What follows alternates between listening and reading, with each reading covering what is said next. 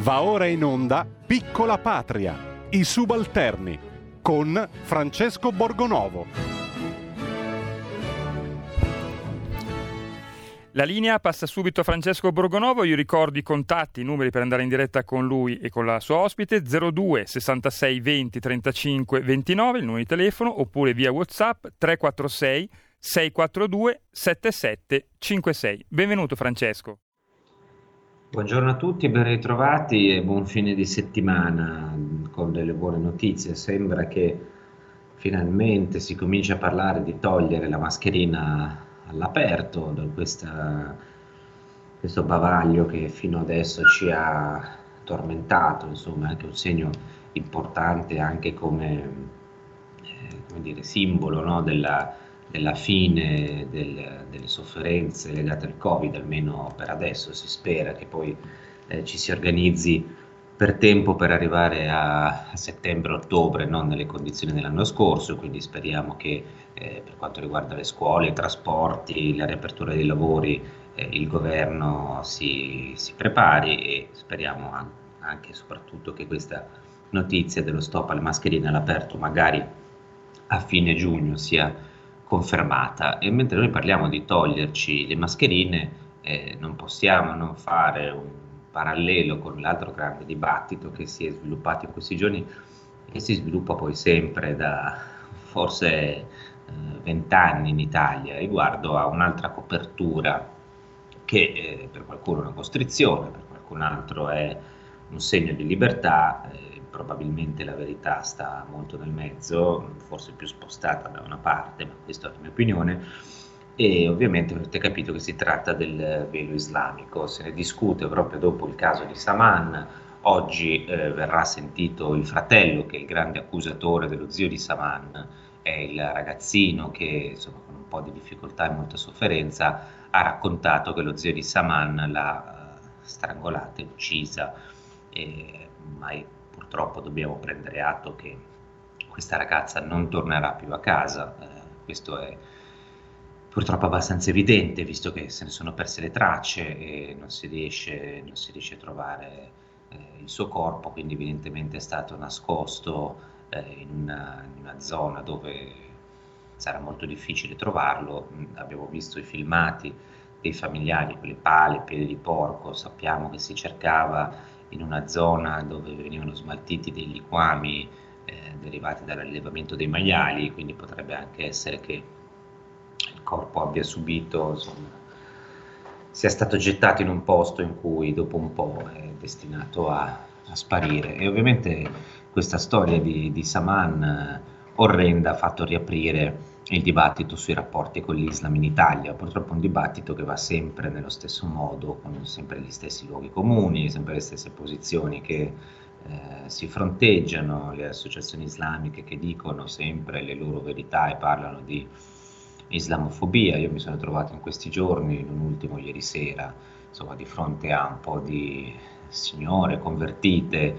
ehm, le quali, insomma, essendo convertite, possono poi beneficiare del, di tutte le libertà che ci sono eh, qui in Italia e io credo che sia un po' diversa la situazione per chi vive invece in un paese a maggioranza musulmana, ad esempio il Pakistan, dove sono estremamente diffusi i matrimoni, non solo quelli forzati che in realtà sono proibiti dalla legge, ma anche quelli fra minorenni. I matrimoni fra minorenni in Pakistan sono permessi in tutti gli stati, cioè il limite è 16 anni.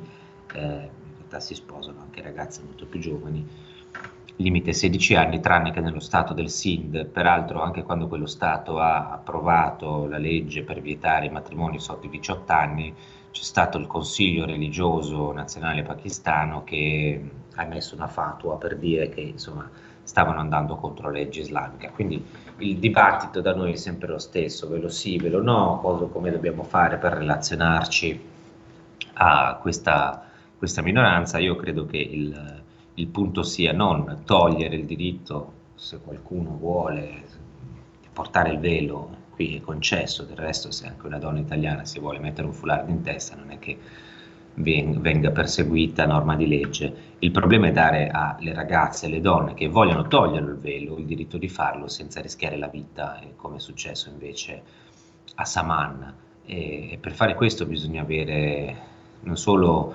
eh, leggi adatte, norme adatte, ma bisogna avere anche la guardia molto alta perché ci sono famiglie che ancora continuano a togliere da scuola le ragazzine, che non le mandano, che spediscono i loro paesi a sposarsi di nascosto con uomini molto più grandi. E noi dobbiamo alzare la guardia su tutti questi temi sapendo che il tasso di abbandono scolastico delle giovanissime musulmane è molto alto, intorno al 35% dei casi e quindi questa è una cosa davvero inaccettabile di cui poi anche le associazioni islamiche prima o poi dovrebbero essere obbligate, se non lo fanno spontaneamente, a prendere coscienza. Noi oggi parleremo di questo tema, ne parleremo con un ospite che io sono molto contento di avere e che è, come dire, ogni volta che racconta la storia che verrà a raccontare qui fa molta fatica perché è una storia terribile, è una storia che, che ci dice tanto di, di, di,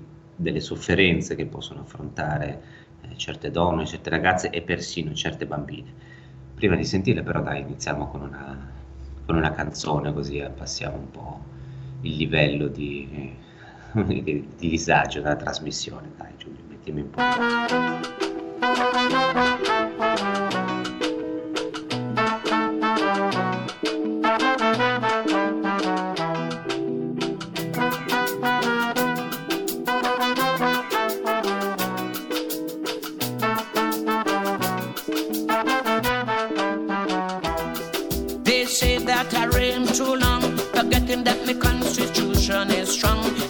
In me long, long reign. They making plot to take down my name. I've been breaking down walls ever since I was small.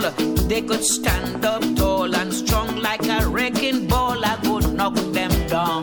They say that I carry too long, forgetting that the Constitution is strong. Instead of respecting me long, long reign, they making plot to take down my name. because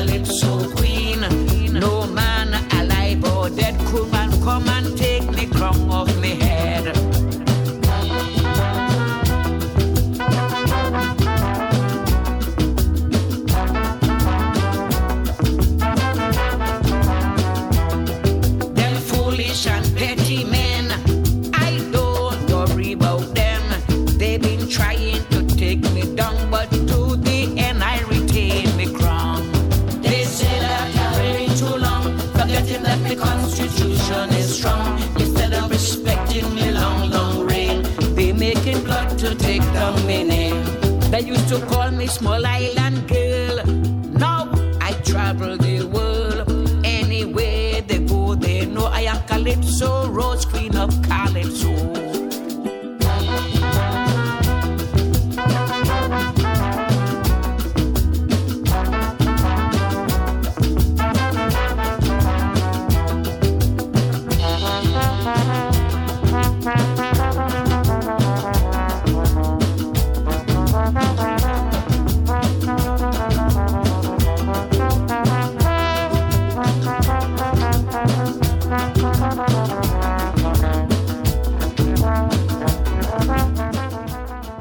rieccoci, abbiamo sentito uh, Calypso Queen, una canzone di Calypso Rose, un artista uh, diciamo così molto solare che viene da un mondo pieno di, di sole, di mare, di musica particolare, un mondo molto esotico per noi e, e tante volte siamo abituati a vedere questa concezione no, del, della diversità, cioè vediamo un po' l'esotico, le cose che ci piacciono, le cose diverse che magari ci attraggono e ci dimentichiamo che invece quando le culture poi vengono a contatto ci sono anche dei grossi problemi e chi ne fa le spese spesso sono le persone più fragili, quelle meno difese, le persone che si trovano da sole ad affrontare situazioni terribili come quella che ha affrontato Delal.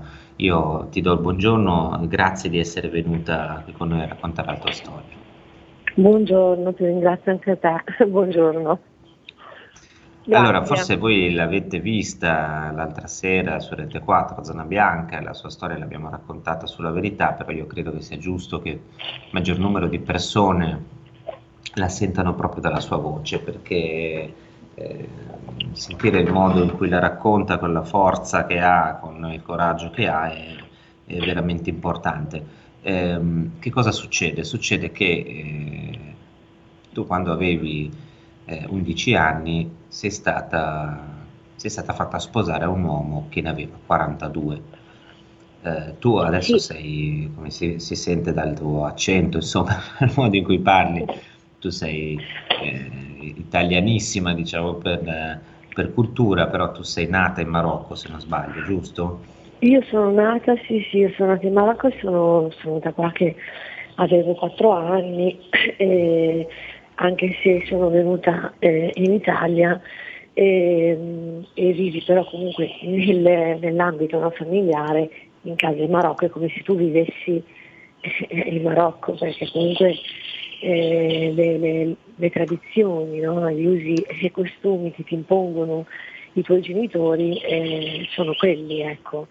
E, però sì, io oggi mi sono sempre sentita italianissima, eh? sempre, sempre. Ecco, tu eh, a un certo punto, appunto, da, da bambina, la tua, eh, tuo padre, insomma, quello che è la persona che avrebbe dovuto proteggerti e avere cura di te, decide di darti, di darti in sposa al suo conoscente. E quindi ti porta, tu vieni portata in Marocco per celebrare queste nozze. Sì, come, come eh... succedono queste cose? Cosa, raccontalo tu, come è andata?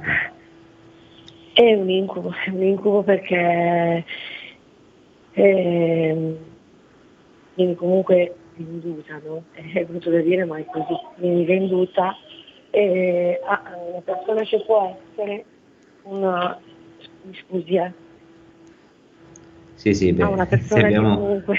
Eh. strappato ai tuoi impegni della mattina, quindi no, non c'è problema. Si figuri, si figuri. Eh, vieni venuta comunque a, a, alla piazza, mm, come dire la piazza del mercato, no? E, e pagare, cioè eh, si, si, prendono dei soldi, no? Perché comunque si prendono dei soldi e ci si ammazza un agnello, quindi sono quelle lì i prezzi, no? eh, per una ragazzina eh, a un uomo di 40 anni, ehm, perché il mio aveva 42 anni, eh, è veramente ehm, orribile, se ne hai 11, 40 potrebbe essere tuo padre. Eh, ma l'approccio non è eh, di una carezza, di un padre, di un zio, l'approccio è che quello ti vuole mangiare eh, ed è orribile. Quindi tu sei stata insomma presa dall'Italia, portata lì, sei stata venduta perché come dici tu si paga una dote, no? Eh certo, e... sì, si paga una dote che anche lì eh, a volte dicono, ne ho sentite no? a volte che eh, sono di alto di prezzo, ma non è così, le doti a volte possono essere, perché le, all'epoca era la lira in Italia, ehm, in Marocco c'è il dirham, cioè vieni, vieni venduta anche per 600.000 lire eh, ragazzi, ehm, per un agnello e, e, le scarpe, un vestito nuovo. Eh, sì, vale la vita di una, di una ragazzina vale insomma vale molto poco a quanto pare. E tu sei stata portata sì. e ci sono le tue foto, noi le abbiamo fatte vedere che sono strappate sì. Tu le hai volute eh, strappare sì, perché non, non potevo tenerle. Sì, eh, sono stata portata lì, sono stata eh, preparata, viene, viene, anche portata eh, da un medico eh, ginecologo per fare una visita per accertare eh, la, la, tua verginità eh, perché funziona così. Ehm, ma sa, eh, tutto questo per una bambina può essere anche un po' messo come gioco, anche se in realtà noi sappiamo che non è un gioco. La cosa più crudele e, e, e veramente infame è che comunque ti mettono in quella stanza per essere violentata. Quella è violenza. Non è un approccio eh, sentimentale di un rapporto, ma poi un rapporto con una bambina di 11 anni non funziona così. E la cosa che non va bene è che anche in Italia a volte ci sono questi ginecologi privati che, che lo fanno perché ci sono queste bambine e quindi per fare questo certificato vergini. Io l'unica cosa che posso ringraziare, ehm, perché poi dei, ti porti dietro dei danni eh, morali, psicologici, fisici, eh, chi è che ti dà indietro tutta la cosa più bella, no? Eh, eh, come fai a fidarti eh, ancora di, un altro, di, di, degli adulti? È infattibile. È infattibile. Sì. Ma tu quando c'è una cosa che mi lascia eh, sempre incredulo. No? Cioè, tu a un certo punto sei stata portata in Marocco, sei stata sposata, hanno fatto questa cosa atroce di, di farti consumare il matrimonio, di esporre addirittura le lenzuola no? eh, macchiate per far vedere insomma quello che era successo. E poi sei stata riportata in Italia e tu mi hai detto quando abbiamo parlato che andavi a scuola da sposata sì. e a scuola sapevano che tu eri sposata. E certo avevo, avevo la, la, la, fede al dito, eh, io avevo la fede al dito, i miei compagni lo sapevano, non volevano credere, non volevano, non volevano eh, per, secondo me io, io, così le giustifico le, le, mie professoresse, non voglio dare a loro una colpa, eh. Eh, io penso che loro eh, era una cosa talmente impossibile nel, nel, nell'ottica no? Eh, italiana che fosse vero e invece bisognerebbe secondo me guardare con altri occhi no? queste, bambine, cioè queste donne, le donne arabe, no? eh, perché Shoaz Vai mi ha salvato la vita, Akdemi Donna mi ha salvato la vita e, e, e quindi secondo me bisognerebbe eh, essere accorti. Io avevo la sedia al dito, Francesco, eh, portavo la sedia al dito, a volte eh, eh, mio papà stesso diceva eh, non la toccate eh, perché è sposata è mia figlia.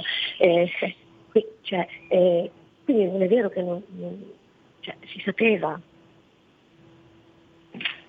Si, si sapeva e nessuno ha fatto niente, la cosa che probabilmente spesso succede anche adesso, no? che tornano queste ragazzine, spariscono per un po', poi ritornano sposate e c'è qualcuno che vuole guardare da un'altra parte, mm-hmm. oppure qualcuno che pensa ma sì, in fondo è la loro cultura, lasciamoli fare, che, che ci interessa a noi. Certo, certo.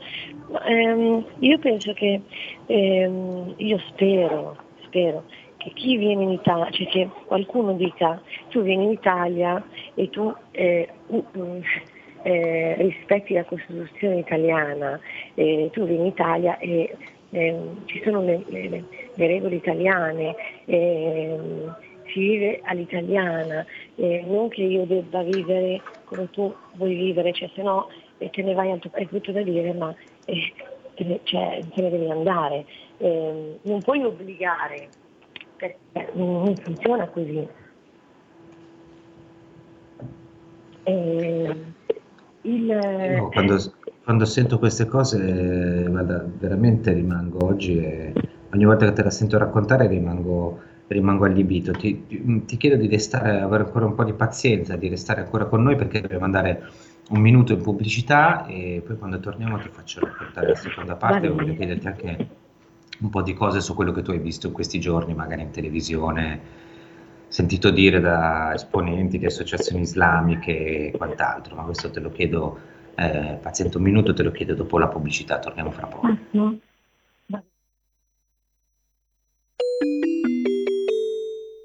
2 per 1000 alla Lega. Sostieni la Lega con la tua firma. Scrivi il codice D43 sulla tua dichiarazione dei redditi. Assegnare il tuo 2 per 1000 al codice D43, D43, D43 non costa nulla. Aiutaci ad aiutarti. Il tuo supporto è prezioso. Ricorda, D43 per il tuo 2 per 1000 alla Lega di Salvini.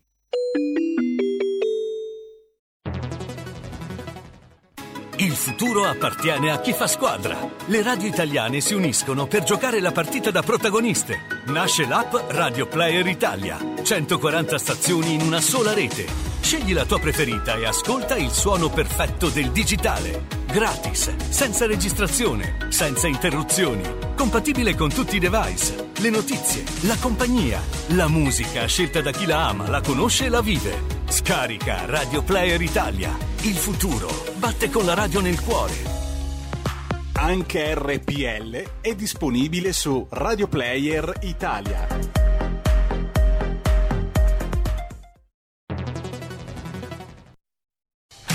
Porta con te ovunque RPL la tua radio. Scarica l'applicazione per smartphone o tablet dal tuo store o dal sito radiorpl.it.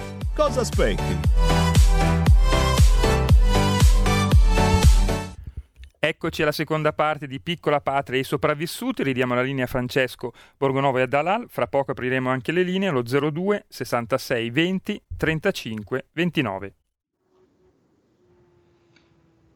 allora ritorniamo, continuiamo a raccontare questa storia difficile che eh, si stai raccontando con tanto coraggio, l'hai raccontata anche in televisione con, con una grande forza, secondo me. E, dicevamo, tu sei stata, insomma, chi si fosse collegato adesso, tu vieni portata a 11 anni in Marocco, nel tuo paese, vieni costretta a sposarti, torni in Italia e sei, e sei sposata. Gli altri vedono che tu hai la fede, addirittura tuo papà in alcuni casi si, si arrabbia no? con dei tuoi compagni di scuola, se non ricordo bene, mi hai raccontato un episodio durante i giochi della gioventù, se non sbaglio, non so se si facciano ancora, ma insomma credo che tanti di noi eh, che, che ascoltano li abbiano fatti. Che cosa è successo in quell'occasione? Abbiamo... Ecco, Francesco, abbiamo perso Dalal, la sto richiamando, ma per il momento non, non ci risponde. Se, se, sei d'accordo, ti passo qualche chiamata che stanno chiamando. Appena avrò di nuovo Dalal, te la ripasso. Esattamente, allora sentiamo che, chi c'è in onda. Buongiorno. Buongiorno, pronto? Sì, pronto, buongiorno, prego. Sono Alessandro, chiamo da Losanna. Eh, mi è venuta in mente una cosa così adesso sentendo un po' la vostra trasmissione. Se a chiunque immigrato che venga in Italia e si stabilisca venga dato un questionario scritto magari in italiano, inglese, arabo e la loro lingua locale, con una lista di regole e di vieti che devono firmare e accettare, altrimenti poi loro lo firmano, lo accettano e se non gli va bene qualcosa è più facile rispedirli da dove sono venuti. E in effetti alcuni paesi fanno così, sappiamo che quando si va negli Stati Uniti ci sono questi questionari, diciamo che in Italia c'è la legge che vieta tutte queste pratiche e obbliga eh, chi sta qui a comportarsi in un certo modo, il punto è fare i controlli, il punto è che poi le, quelli che si chiamavano i corpi sociali una volta, cioè se tu vai, se c'è una bambina di 11 anni che va a scuola e i suoi compagni sanno che è sposata, eh, non è possibile che una professoressa non dica nulla, che un preside non dica nulla, eh, che i servizi sociali non vadano a verificare che diamine succede in quella casa, no? Allora, tante volte questo è il punto, cioè evitare che si facciano questi ragionamenti, che, che quelli che dicevamo prima, che si sentono tante volte, oggi fortunatamente un po' meno, cioè la loro cultura, bisogna fare così, non dobbiamo disturbarli. Eh, questo è il problema, perché le leggi, gli strumenti eh, li abbiamo sentiamo altre, abbiamo altre due telefonate in attesa, vediamo se riusciamo a ricollegarci con Darà che era al lavoro e quindi può darsi che abbia qualche problema a risponderci di nuovo. Sentiamo intanto le telefonate, buongiorno. Sì, pronto, buongiorno. Buongiorno. Buongiorno, prego. Sì, allora a me ha colpito molto la frase della ragazza quando dice che bisogna imporre a queste persone che vengono dagli altri paesi una regola semplice o ti adatti a rispettare la Costituzione italiana e gli stili di vita e la libertà che c'è qui, la libertà individuale delle persone, bene.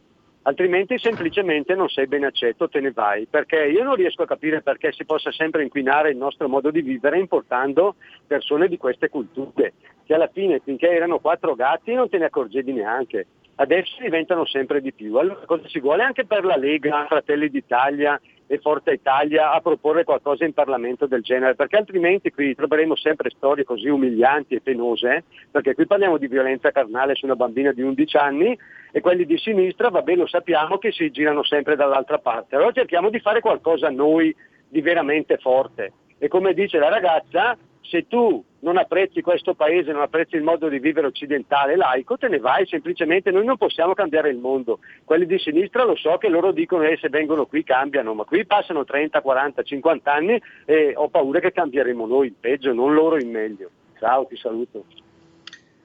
Beh, è una, dire, un timore anche, anche, condivisibile purtroppo.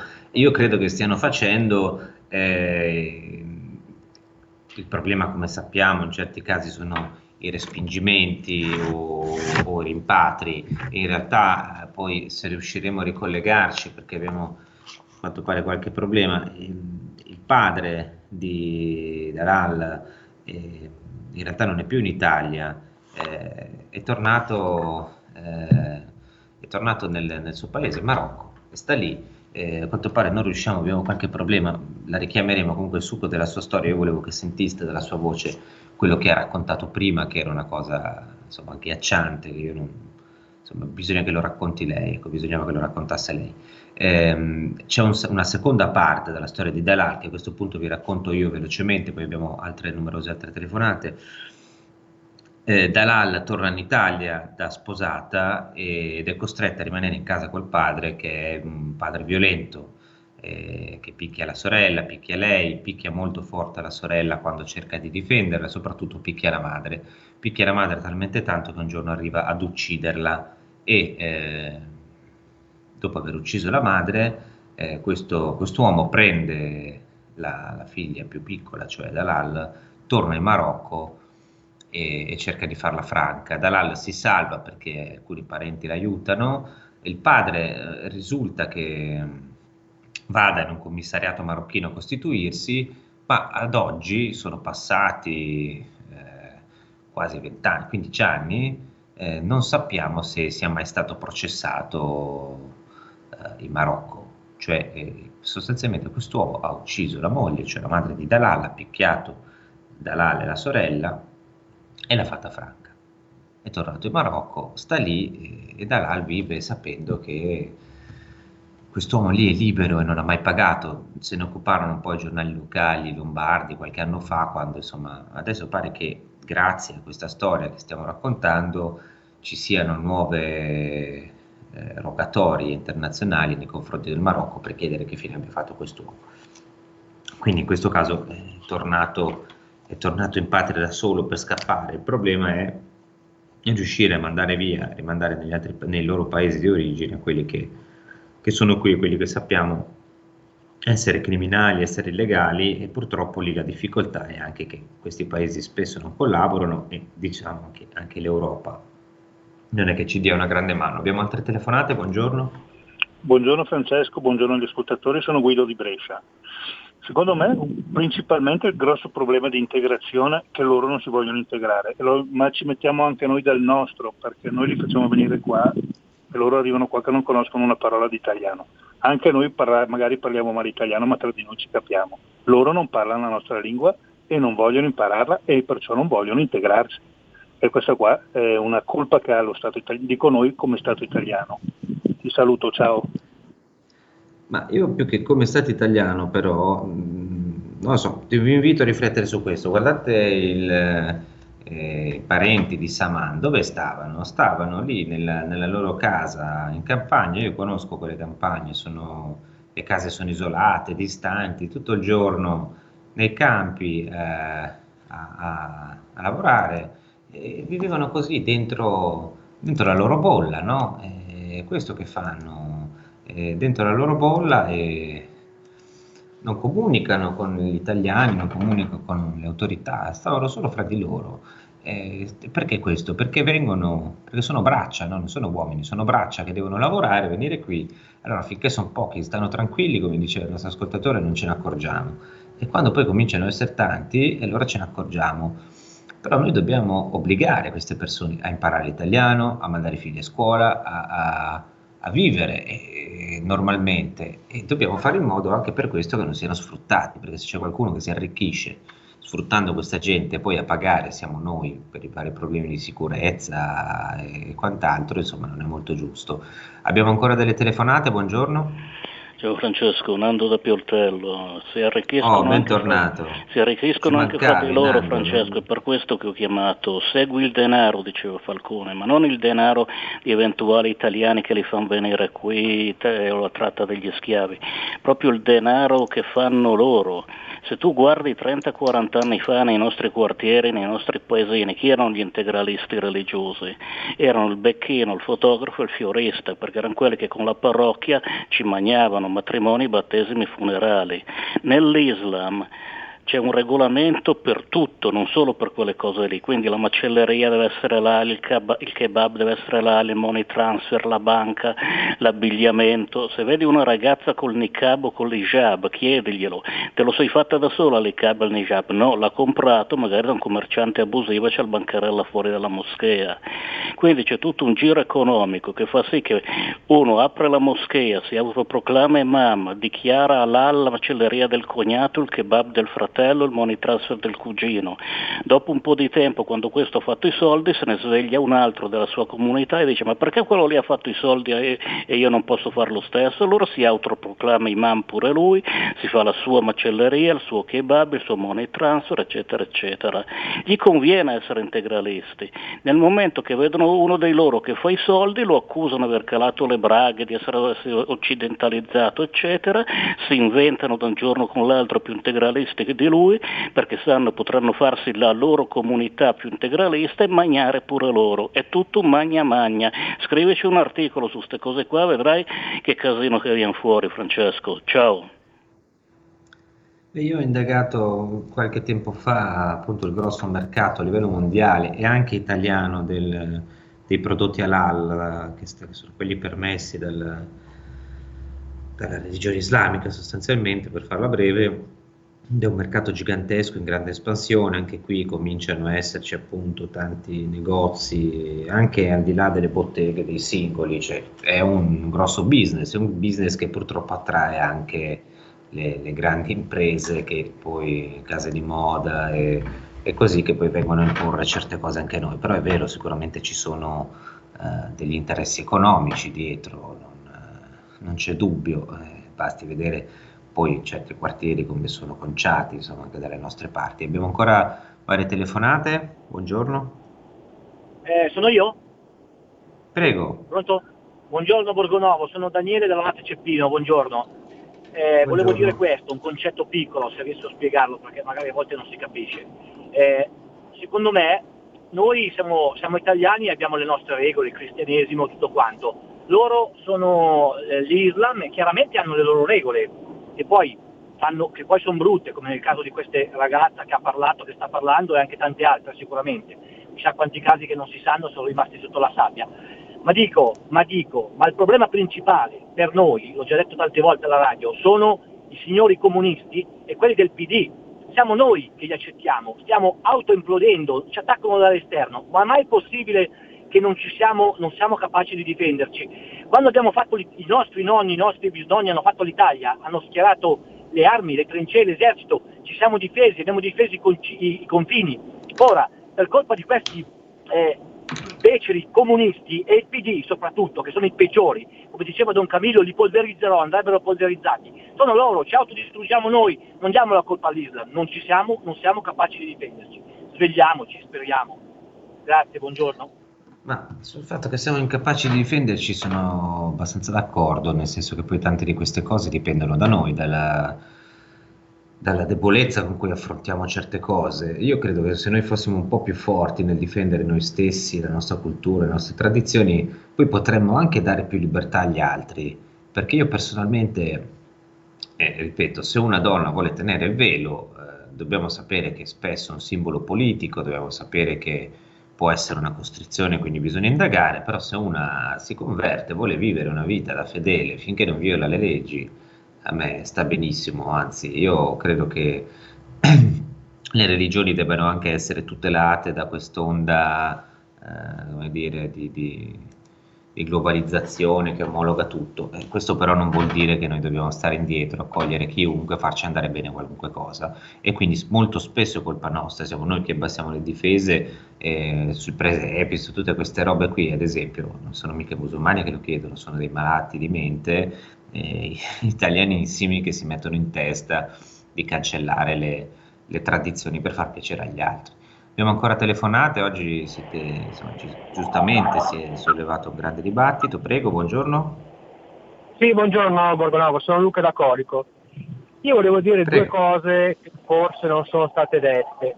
La prima è che in fondo gli immigrati fanno quello che eh, noi della Lega proponiamo, cioè difendere la loro identità. Dobbiamo vedere la cosa anche dal loro punto di vista, però con un però come quando io sono andato alla moschea a Istanbul, mi sono tolto le scarpe prima di entrare nella moschea perché è costume e usanza e le regole lì dicono quello e l'ho fatto volentieri, così tutti gli immigrati che vengono in Italia dovrebbero essere informati del fatto che si devono togliere le scarpe davanti alla Costituzione e al fatto che l'Italia è un paese laico dove il codice civile viene prima di qualunque codice religioso e lo devono accettare.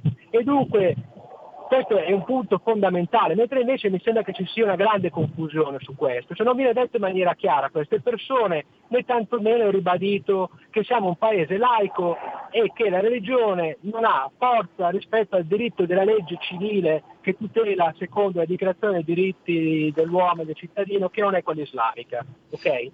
E questa è una cosa che è il punto fondamentale secondo me. Seconda cosa, non sono molto d'accordo con quello che hai detto ieri, che ha ribadito stamattina circa migranti o gli, gli, stranieri che lavorano in Italia che devono avere delle condizioni di vita lavoro, a livello di stipendio. Se vuoi sì, ma vuol dire che per arginare questo problema c'è solo un modo, aumentare gli stipendi dei lavori, quelli che la sinistra ci dice che gli italiani non vogliono più fare, e alzarli. Io, se qualcuno mi dice vai a fare badanti da 2000 euro al mese, vado a fare badante. Se fa- ci si lamenta che non ci sono camerieri, ma sai quanto lo pagano un cameriere andare a, fare, a lavorare? Lo danno 700 no, sono euro. Sono assolutamente d'accordo, ma infatti è, è questo il punto, cioè è, ehm, è, questo il punto che noi... Il, la presenza stessa dei migranti serve ad abbassare i salari. Io non sono mica d'accordo sul fatto che vengano. Dico che non bisogna sfruttarli perché nel momento in cui eh, si fanno venire, si fanno lavorare per due soldi e stanno appunto in un campo eh, lontani da tutto, eh, allora così non funziona. Poi dopo è chiaro che ci sono i casi come Saman. Eh, io penso che si dovrebbero alzare i salari di tutti, di tutti gli italiani prima di, di tutto. Cioè, questo è il sistema che ci ha portato, il sistema economico che sfrutta popolazioni che vengono da fuori e che vengono importate come manodopera a basso costo. Questo è il grande sistema e il fatto che vengano portate come manodopera a basso costo, guardate che qui c'entra più l'economia dell'Islam in questo momento, perché se non ci fosse stata una dinamica per cui noi abbiamo portato dentro tutte queste persone, le abbiamo messe lì in un angolo a far lavorare spesso come degli schiavi, e beh poi lo schiavo che fa? Non si, non si integra di sicuro, continua a tenersi le sue usanze, fa quello che vuole, vive in un mondo a parte, in un mondo a parte crede che valgano le sue regole.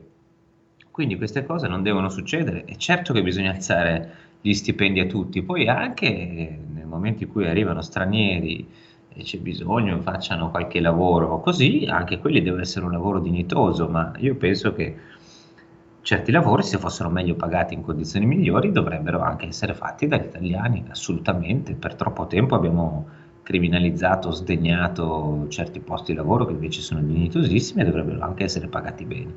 Abbiamo altre chiamate, buongiorno. Eh, la, la, signora Lamorgese si è sciacquata la bocca dicendo che lei riesce ad impatriare 80 persone alla settimana. In, una, in un anno ci sono 49, facciamo cifra tonda, 50 settimane a 80 persone a settimana ne rimpatria 4.000 all'anno, ne arrivano 30, 20, 28.000 all'anno.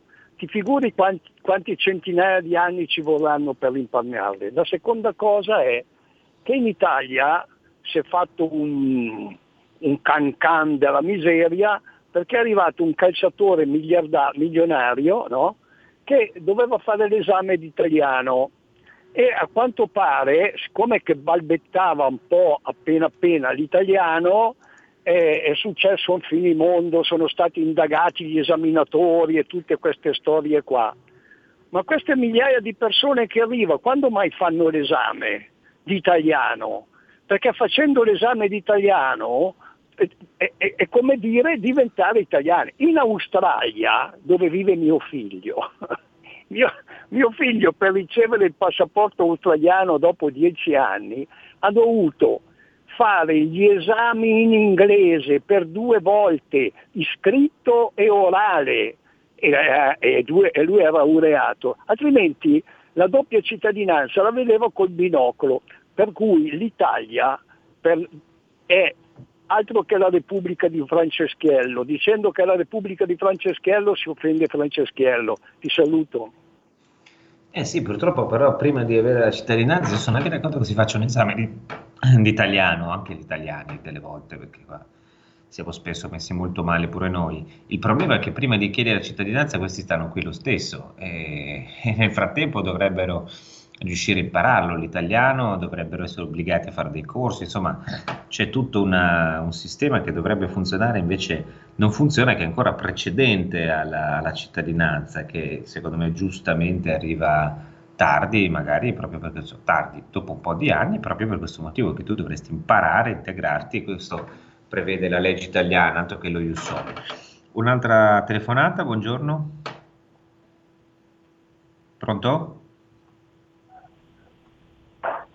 Pronto? Sì, eccoci, ci sentiamo, prego. Ah, no, no, detto che un'altra persona. Eh, buongiorno. Eh, dopo io l'altro giorno sono intervenuto dicendo che dovrebbe, dovrebbe esserci l'obbligo. La sentiamo un po' male però, dovrebbe parlare un po' più vicino, non, non so se è a viva voce, che cosa, la sentiamo molto lontano. Eh, ho tolto il viva voce. Ecco, grazie.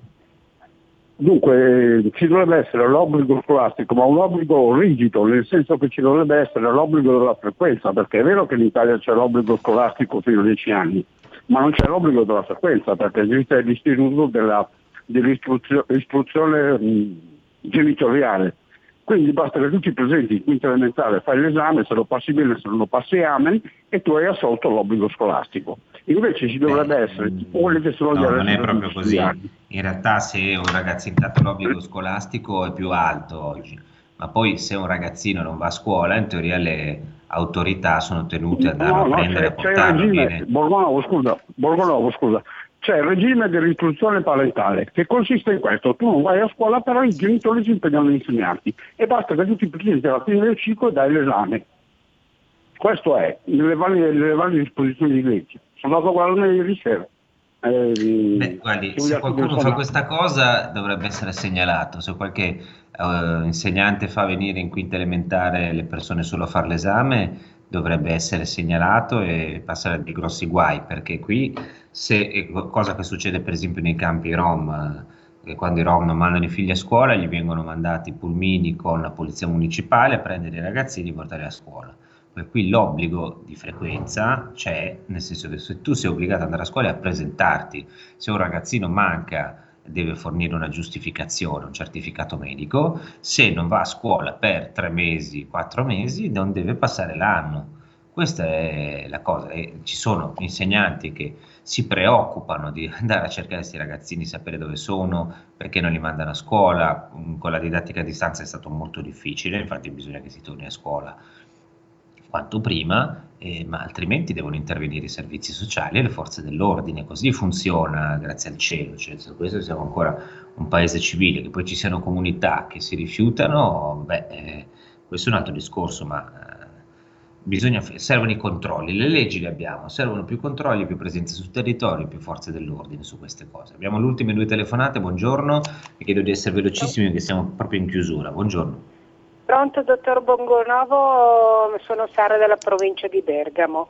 E l'altra sera ho visto la bellissima trasmissione con la presentazione di questa signora giovanissima del Marocco e mm, in pratica mm, de- de- devo solamente chiarire una cosa che lei queste donne quando denunciano hanno la necessità di essere protette perché quella donna lì è stata di un coraggio enorme oltretutto presentandosi senza naturalmente veli e costumi che di solito sono caratteristici della loro etnia. E poi mi fa molto molto piacere che questa mattina io veda proprio una reazione maschile dalle telefonate che, vengono, che, vengono alla, che arrivano alla radio. Sono proprio contenta. La ringrazio, dottor Bongonovo. Benissimo, io la, la ringrazio, ha detto una cosa, una cosa, bella, abbiamo finito il tempo, lo spazio per le telefonate, ma magari cercheremo nella prossima puntata di far tornare Dalal se vuole o di parlarne ancora perché è un tema molto importante, vedo che tutti oggi hanno dato dei contributi molto interessanti, siete, insomma, avete tirato fuori delle cose belle, importanti e, e questo è il bello anche, insomma, io sono molto soddisfatto di questo è il bello di fare questa trasmissione, avere il privilegio anche di parlare con voi, perché escono tanti spunti tante cose, vero, oggi abbiamo avuto tanti uomini, tutti evidentemente avete, io credo che abbiate dimostrato questa mattina che poi il patriarcato e tutte le altre menate di cui parlano Michele Murgia e, e, e simili, insomma, non sia poi così diffuso, proprio qui no, tra i cattivi sovranisti, maschilisti, razzisti, omofobi, xenofobi, e invece sentite un po' che, che posizioni liberali, attente, eh, forse appunto eh, il problema non è solo dell'Islam, eh, ma è anche, è anche, di tanta gente dalle nostre parti. Io vi ringrazio, noi torniamo con Piccola Patria Subalterni lunedì vi auguro buon fine settimana per chi vuole. Tutti!